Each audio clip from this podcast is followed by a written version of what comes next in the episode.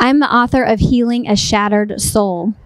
So, as a bereaved parent and a daughter, I felt the need to write out my heart in the book Healing a Shattered Soul. As a griever, you are never completely healed. That's why the name is Healing. This is my memoir about the loss of my father and son to a white supremacist. They were murdered in 2014 at the Jewish Community Center in Overland Park, Kansas.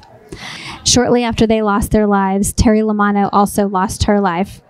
If you are grieving, if you know of a griever, I hope that my book can be inspirational in helping you or your other friend or loved one find their inspiration. It's all about seeking and finding courageous kindness.